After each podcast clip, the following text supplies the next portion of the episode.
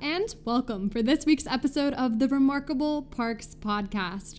I'm your host, Olivia, and this week we are doing one of my favorite parks, the Grand Teton National Park in Wyoming. But before we get started, I have to complain. I really try to see the good in people, and I try to look through a lens of optimism in life. But last night, I just could not do it. Last night, I went to one of my coworkers' houses, and she lives in a townhouse. She has a landlady, and there is assigned parking spots, which is fine. But then on the other side of the parking lot, you can parallel park and you don't have to have an assigned parking spot. Some would call this visitor parking. So we hung out. Emily and I had a fantastic time. We had a minor crisis. She has hundreds of bees currently burrowing into her wall, but it's fine. We're we're fine.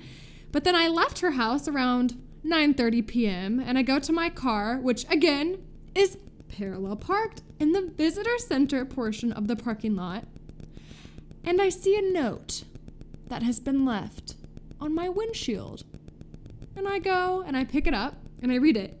And first off, it is a floral custom made piece of paper and written in purple ink is if you ever park in front of building 3011 again, I'll have you towed with a heart. What? That is the most passive aggressive action that has ever happened to me. and I was I was so mad. I was livid. I I mean anyway, of all the things that happen in the world, it's really not that bad. But I was so upset. I mean, who does this person? They think they own this parking lot. Which, you know, is a good segue to today's episode because one of the things we're going to talk about, in addition to Grand Teton National Park, is land acknowledgements and beyond. Um, because this woman, you would have thought that she owned every rock, stone, and pebble. And it's a townhouse, and I happen to know that she is a renter. So, anyway, that's it. That's my qualm with the world today. I mean, was the heart really necessary? Gosh, I'm all about conflict and confrontation. If you have a problem, come talk to me to my face. Don't leave your custom floral print paper in my windshield. Anyway, let's talk about some parks, shall we? Now, Grand Teton National Park, if I had to choose a park to live in, if I was allowed to like live in one park for the rest of my life, I think I would choose the Grand Teton National Park. I fairly recently visited this park for the first time in July of 2020, and I was blown away. It is kind of what I would describe to you as the classic mountain range. If you're thinking in your brain of the paradigm of mountaineering, I would think of Grand Teton National Park. It's just stunning, cool colors of blue mountains with snow cap coverings and wide, beautiful lakes. You've got Jenny Lake right there. But you also have grasslands and wildlife for days, including bears. We're going to touch on bear safety again, as always. Uh, but it really, I mean, it is a, a beautiful park. There are alpine terrains, um, and there's just over 200 miles of trails. You've got the Snake River and many scenic drives that you can partake in as well. Uh, it, I, it's just, I don't know. I, for, it's a very peaceful place too. I found it to be very grounding as well. This park, this this is uh, on the trip that I went with with uh, my my some of my best friends, and we had quite the experience at Grand Teton National Park. Um, it is kind of in a hub. There is a lot of things around this this park, um, and for that reason, it's very busy. I mean, just just to tell you, uh, like you've got Yellowstone National Park that's not too far away. There's Bighorn Canyon National Recreation Center, Devil's Tower National Monument. You've got Fort Laramie National Historic Site. Uh, not to mention the California Historic Trail, the Continental Divide National Scenic Trail. You've got the Oregon National Historic Trail. And then Jackson Hole is right there too. So this is a very popular area and it's very busy. And most campsites um, are first come first serve.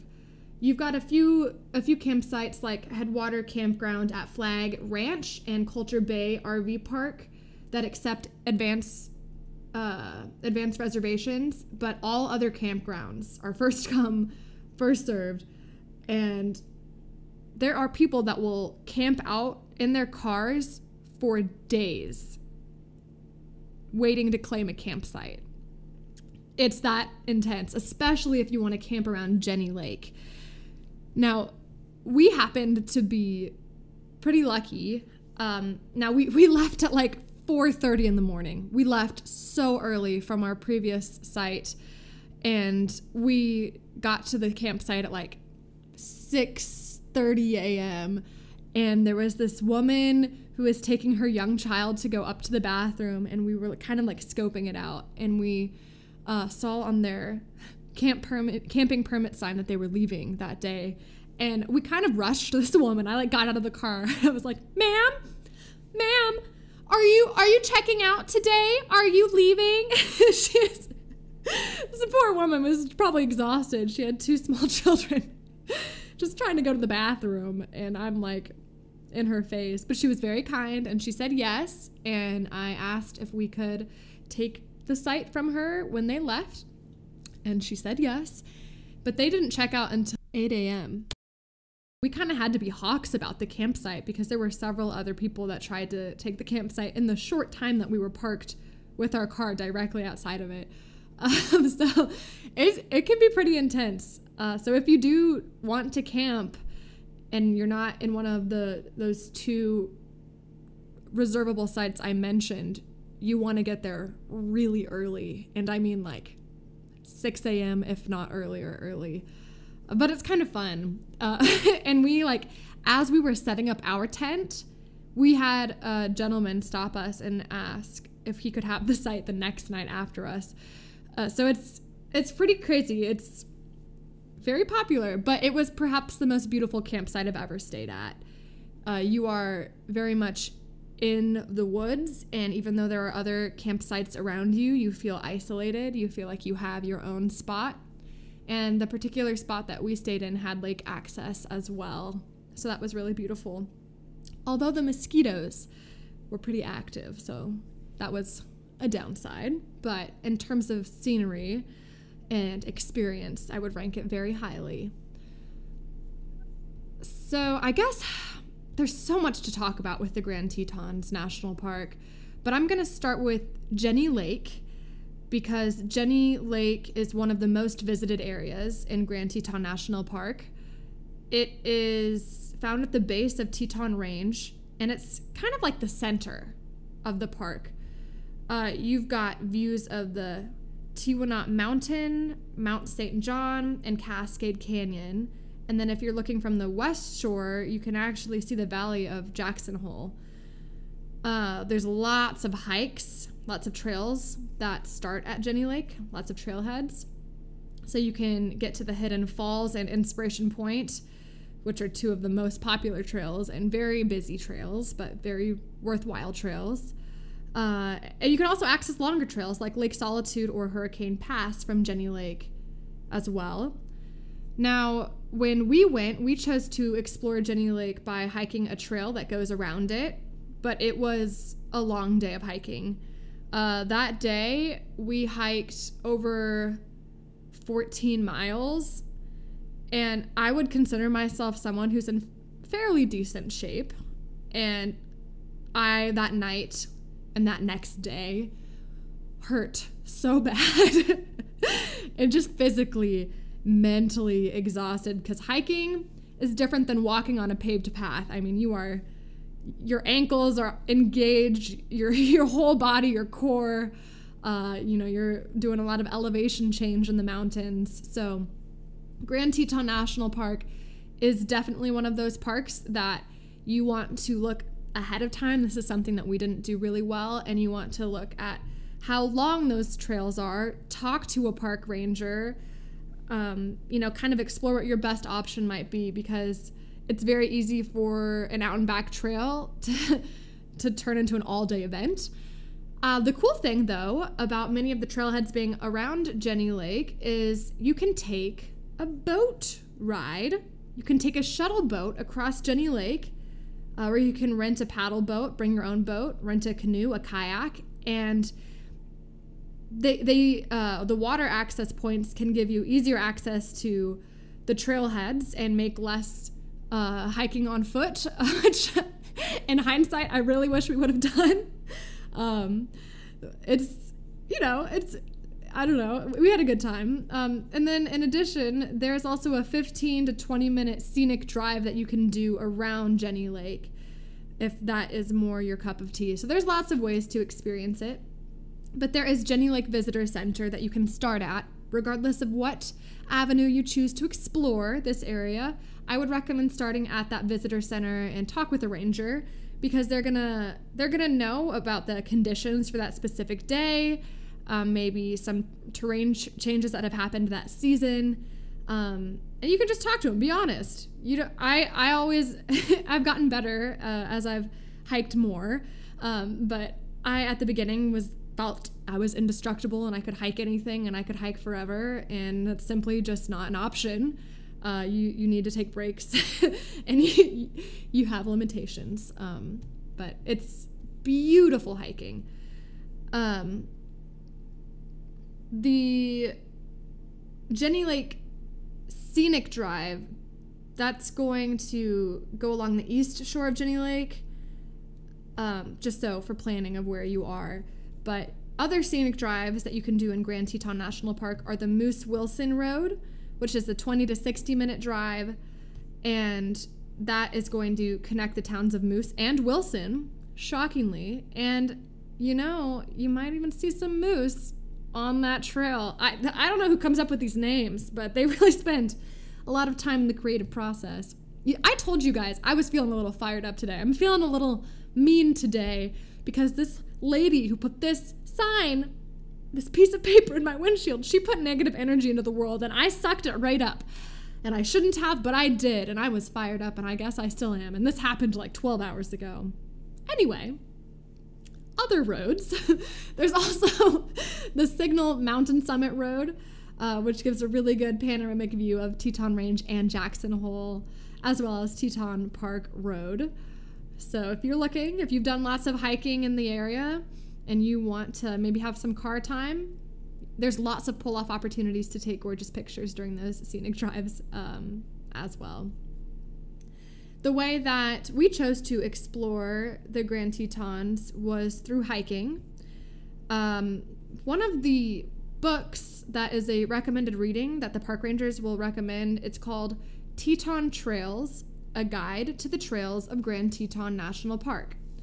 And it is not only just a guide to the trails in the park, but they also give very descriptive, uh, uh, really good descriptions of the most popular park trails, and they'll tell you about the geology and how to track animals uh, like bears, and they'll include basic hiking information like how do you prepare for the hike, what you should bring with you, so that's a, a good read to pick up.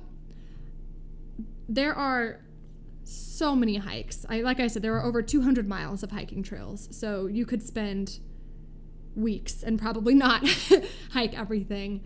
Um, but a couple of the most popular hikes are um, Aspen Ridge and Boulder Ridge.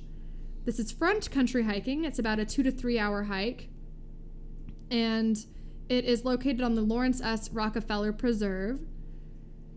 So it's a loop. It will travel through, uh, excuse me, to Phelps Lake on this loop trail. Uh, and it is accessible in the spring, summer, and fall. There's also the Bear Paw and Trapper Lakes. You can hike along the shore of those two lakes and you get a really great view of Mount Moran. Moran? I think it's Moran. I really, I need someone to coach me on pronunciation before I do these podcasts. This is the bad thing of undertaking such a big creative project solo.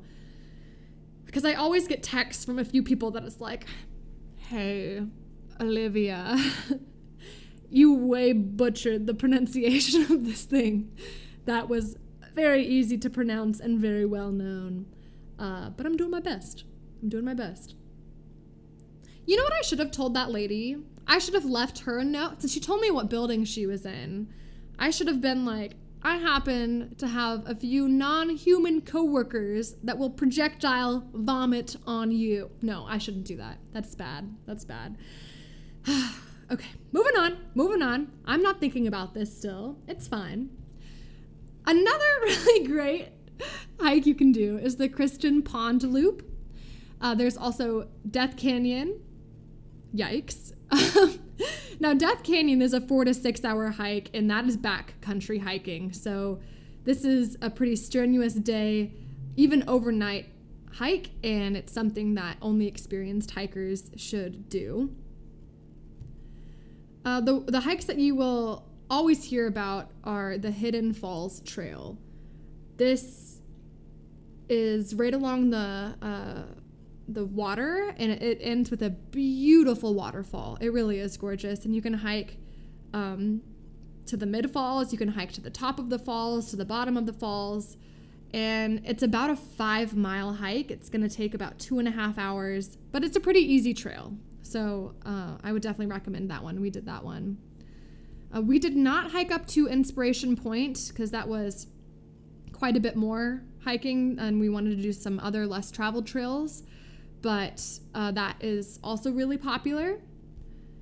Um, the Cascade Canyon Trail is really gorgeous too. That is, uh, you can hike up to the base of the Grand Tetons, and that's with the boat ride that we were talking about um, across Jenny Lake. Some other trails to check out are the uh, String Lake Trail and the Bradley Lake Trail, as well as the Taggart Lake Loop.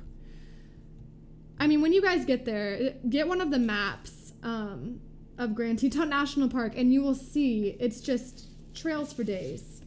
Uh, I it's it's kind of overwhelming, and we only spent one day in Grand Teton National Park, so I'm only giving you like a a sampling platter. Um, but you, in addition to having the national park, right there you have the Caribou Targhee National Forest, the Bridger Teton National Forest, um, uh, which are surrounding the park. So you, you have within the park lots of trails, but then you also have national forests surrounding you on all sides as well. And then you have Yellowstone National Park that's north of Grand Teton National Park. So it's it's just a really beautiful spot to be. It is it feels like untouched land. Uh, something that's really cool. Uh, you might be familiar with Mr. John D. Rockefeller.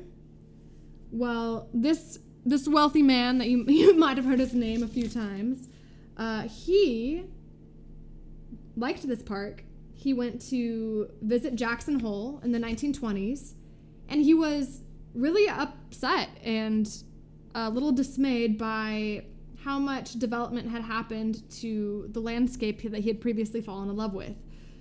Um, and he wanted to protect the park. He wanted to conserve the the Teton scenery, and so he started to buy up the land. Later, donating over 32,000 acres of the valley to the federal government, and they really credit his philanthropy efforts, which helped preserve the views of the Grand Teton National Park range and give public access of what we see today for future generations. So there is a memorial parkway named after him uh, as well, which is great.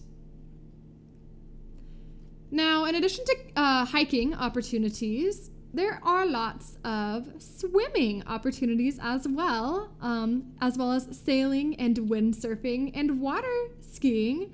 You can do those options on Jackson Lake. Um, or if you just want to have a relaxing day and float down the river, head over to Snake River in the park. Now, keep in mind that only hand propelled boats and rafts are allowed, so no intertubes.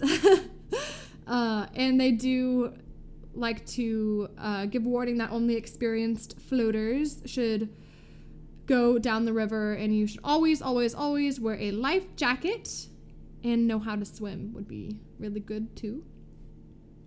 Now, keep in mind that you are not in a heated pool or a hot tub. Swimming in the park waters is typically really cold. you have the snow from the caps that melt and go right into the different Jackson Lake, String, and Jenny lakes. And they have pretty reasonable temperatures in July and August, but they're the waters are still freezing. Like we went in July and the waters were freezing. So just keep that in mind. Um, no lifeguards are on duty you know, just important things to keep in mind. Uh, if you like fishing, there are some different fishing opportunities as well, but make sure you have um, your license and check out the park fishing locations at the visitor centers. If you're not into sub temperature swimming, um, Grand Tetons has it all, my friends. Grand Tetons also has some hot springs. So you can soak in some natural thermal waters. Um, now, there are specific places that are labeled of places where you can go. There are lots of thermal waters in Yellowstone National Park and in uh, Grand Teton National Park. And just because you see a thermal pool, my God, do not go into it. Some of those are way too hot to go in and you will die. And it has happened before. But there are some natural hot springs that are labeled that are tourist attractions that you can go to. Just want to make that clear. Do not just jump into any thermal pool. Um, because I mean, in addition to some of them being way too hot for your body to go into, some of the waters might have organisms that cause illnesses, um, fatal infections, like horrible things. So only go into labeled hot springs. Oh my god. But the Remarkable Parks podcast told us. Okay, and then perhaps something that I didn't partake in, but I would love to next time I go back to Grand Teton National Park are the super cool climbing, uh, mountain climbing opportunities. Now, again, mountain climbing is a very technical sport. It requires lots of physical conditioning, uh, updated equipment, and uh, proper knowledge of the area. But there are overnight trips um, that require a backcountry permit fee um, which you can check out at the Jenny Lake Ranger Station. But they recommend climbing June through early September. Solo climbing is not advised, so make sure you go with a group of experienced people. Uh, but that is something really cool that you can do in the Grand Tetons is you can rock climb, like mountain climb, rock climb. It's pretty cool. I'm all over the place. This is this always happens when I do my solo solo podcasts. Um, yes. So, climbing and mountaineering. Is there a more natural way to experience a national park? I think not. Um, okay, let's talk about the Native Americans of the area. Because I, I talked about at the beginning of this that I wanted to talk about land acknowledgments. Um, so I subscribe to a magazine. It's called Legacy and it's released by the National Association for Interpretation. And this last edition that I read had a really good article called This Land is Their Land Land Acknowledgements and Beyond. It's an article written by Larry Beck. And uh, I thought it was really well done. And there was a couple of things that he wrote that I wanted to share with um, with you all today. So it's no secret that the land that national parks are on today were once inhabited by Native Americans um, and other minorities before, or excuse me, after Native Americans as well. Um, one of my good friends, Michael, I'm hoping to have him on the podcast soon, and we're going to talk specifically about land acknowledgments, but I just wanted to scratch the surface today and talk about it. Um, so let's talk about the specific history of the Grand Teton National Park first. So they believe that people first ventured into this valley uh, as the glaciers receded at least 11,000 years ago. And there were lots of native people that came in the area to hunt animals, to gather plants, to collect rock and minerals. Um, and there was lots of spiritual meanings behind the Grand Tetons for uh, these Native Americans, a connection that the the people still have today. Um, but what happened with this park, uh, which happened with all parks, is Europeans arrived and they started to push those people out of the area. They were uh, completely eradicated from these areas. And it's devastating and it's really sad. And it's important that we continue to talk about that and we don't stop the dialogue and that we can appreciate the parks as they are today, but we remember the history as well.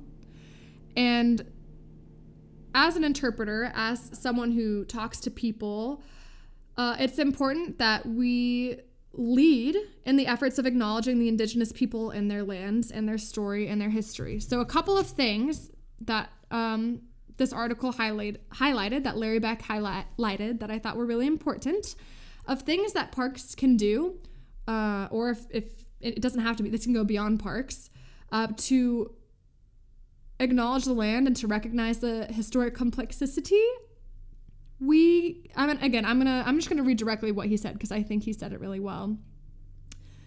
But he said thoughtful land acknowledgments are a starting point. So this by no means makes amends of the horrible things that happened and the pe- people that were pushed off of their lands. But a couple of things that can be done is important to design exhibits, signs, and programs that expand on the message of the land acknowledgement. Incorporate indigenous wisdom into all dimensions of exhibit planning and programming. Um, offer authentic indigenous artworks for sale to support the local artisans. Organize a conference or lecture series in collaboration with local tribes. Consider creating a native resource center. Hire interpreters and park rangers and staff from local tribes. Hire a tribal liaison. I think that one's really important uh, fully acknowledge settlers that eradicated the peoples that lived there. Consider tangible ways to celebrate and support local tribes. Uh, learn more about the disproportionate impact of disease, especially during global pandemics, like right now on Native Americans. Um, as you personally travel to these other places, like all these different parks in this area, learn about the indigenous cultures whose land you're on. And if you're able, donate money to Indigenous organizations to help those that support uh, Indigenous causes. And I think even what I'm doing now, uh, talking about it, kind of crafting your own personal land acknowledgement message, continuing that dialogue, putting those words out there, I think that is important as well. So, there we go. Just touching on that today. Not going to get super into it, but I thought that article is really important. And um, I think that as, even though this, the article was geared towards interpreters, I think that there are many points that go towards everyday Joes that go and visit parks as well. Uh, on a lighter note, something that's kind of funny uh, about the Grand Tetons National Park, they have a really. a really strong history of dude ranches. Um, so people came out to this area of Wyoming to farm, and they quickly learned that this area is not really farmable. It's poorly suited for raising crops and livestock. So instead, there were um, ranchers that turned their their plans around and they hosted dudes rather than raising cattle and livestock. So you've got wealthy Easterners that want to come out to the West and they want to have the Westerner experience. And so um, they created dude ranches. Um, so it's dude ranches basically they provided a Western outdoor experience without the discomforts of actual ranch life. So uh, you know, you're not really backcountry camping. You've got a more relaxed atmosphere. And people were able to come out and experience the Grand Tetons Uh, and this happened starting in um, the late 1800s, and it continued into the 1940s, was when these dude ranches were really popular. Um, it's just funny to me. I don't know. I think just funny that it's called dude ranches too. Um, anyway, I wanted to talk about the dude ranches as well. And then finally, I wanted to talk about two things um, the conservation efforts. So, when I was at the Grand Tetons, I saw a grizzly bear, a mama grizzly bear and her cub, and we were probably about a hundred yards away, and it was really special, and it was fun to watch the little grizzly bear try to climb up the tree, and the mom was just, you know, parenting, watching. And we kept our distance. We we just stayed right where we were, which is the important thing to do. You don't want to try to get closer. Um, you can carry bear spray, but that's a last resort. Uh, you know, it generally speaking, if you leave them alone, they'll leave you alone. Just don't make noise. You know, have loud conversations, clap, make it known that you're there. Don't make your presence a secret. One of the really interesting things about the Grand Teton National Park is there are a number of species that are threatened species. So, according to the IUCN Red List, they uh, are at risk. There's not a whole lot of them left. And one of them is the grizzly bear. So, uh, in the past, grizzly bears were nearly eliminated due to intentional eradication programs. But thanks to very intense conservation efforts over the last 40 years, grizzly bears are starting to make uh, a recovery. They're starting to come back. And today there are an estimated estimated 800 grizzly bears that live in the Greater Yellowstone ecosystem. So that's super cool. But there are other threatened species that live within Grand Teton National Park as well, including the Canada lynx, the yellow billed cuckoo, and the western glacier stonefly. So it's not only a really cool place to visit, but it's also a vital place for these threatened species to make what one can hope will be a full recovery as well. There's also uh, several species that are under concern, so they might not quite be to the level where they are threatened or endangered, but they're declining. Uh, and, and so I don't know. I think it's really great that uh, this place, this protected land, is allowing these animals to make uh, a recovery, a positive trend. It's good to see that. Uh, the last thing I want to talk about today is Jackson Hole. So, Jackson Hole is basically the richest city I've ever seen. No, it is a it's um it's kind of in between Yellowstone and Grand Teton National Parks and Jackson Hole is a great place to go hang out for a day if you need to relax and um, there's lots of local restaurants and shops and artisans that you can find there um, this is also where you can find the granite hot springs we talked about hot springs earlier but a couple of the most popular things to do in Jackson Hole you've got Jackson Hole Mountain Resort. Uh, you've got the National Elk Refuge, which is super cool.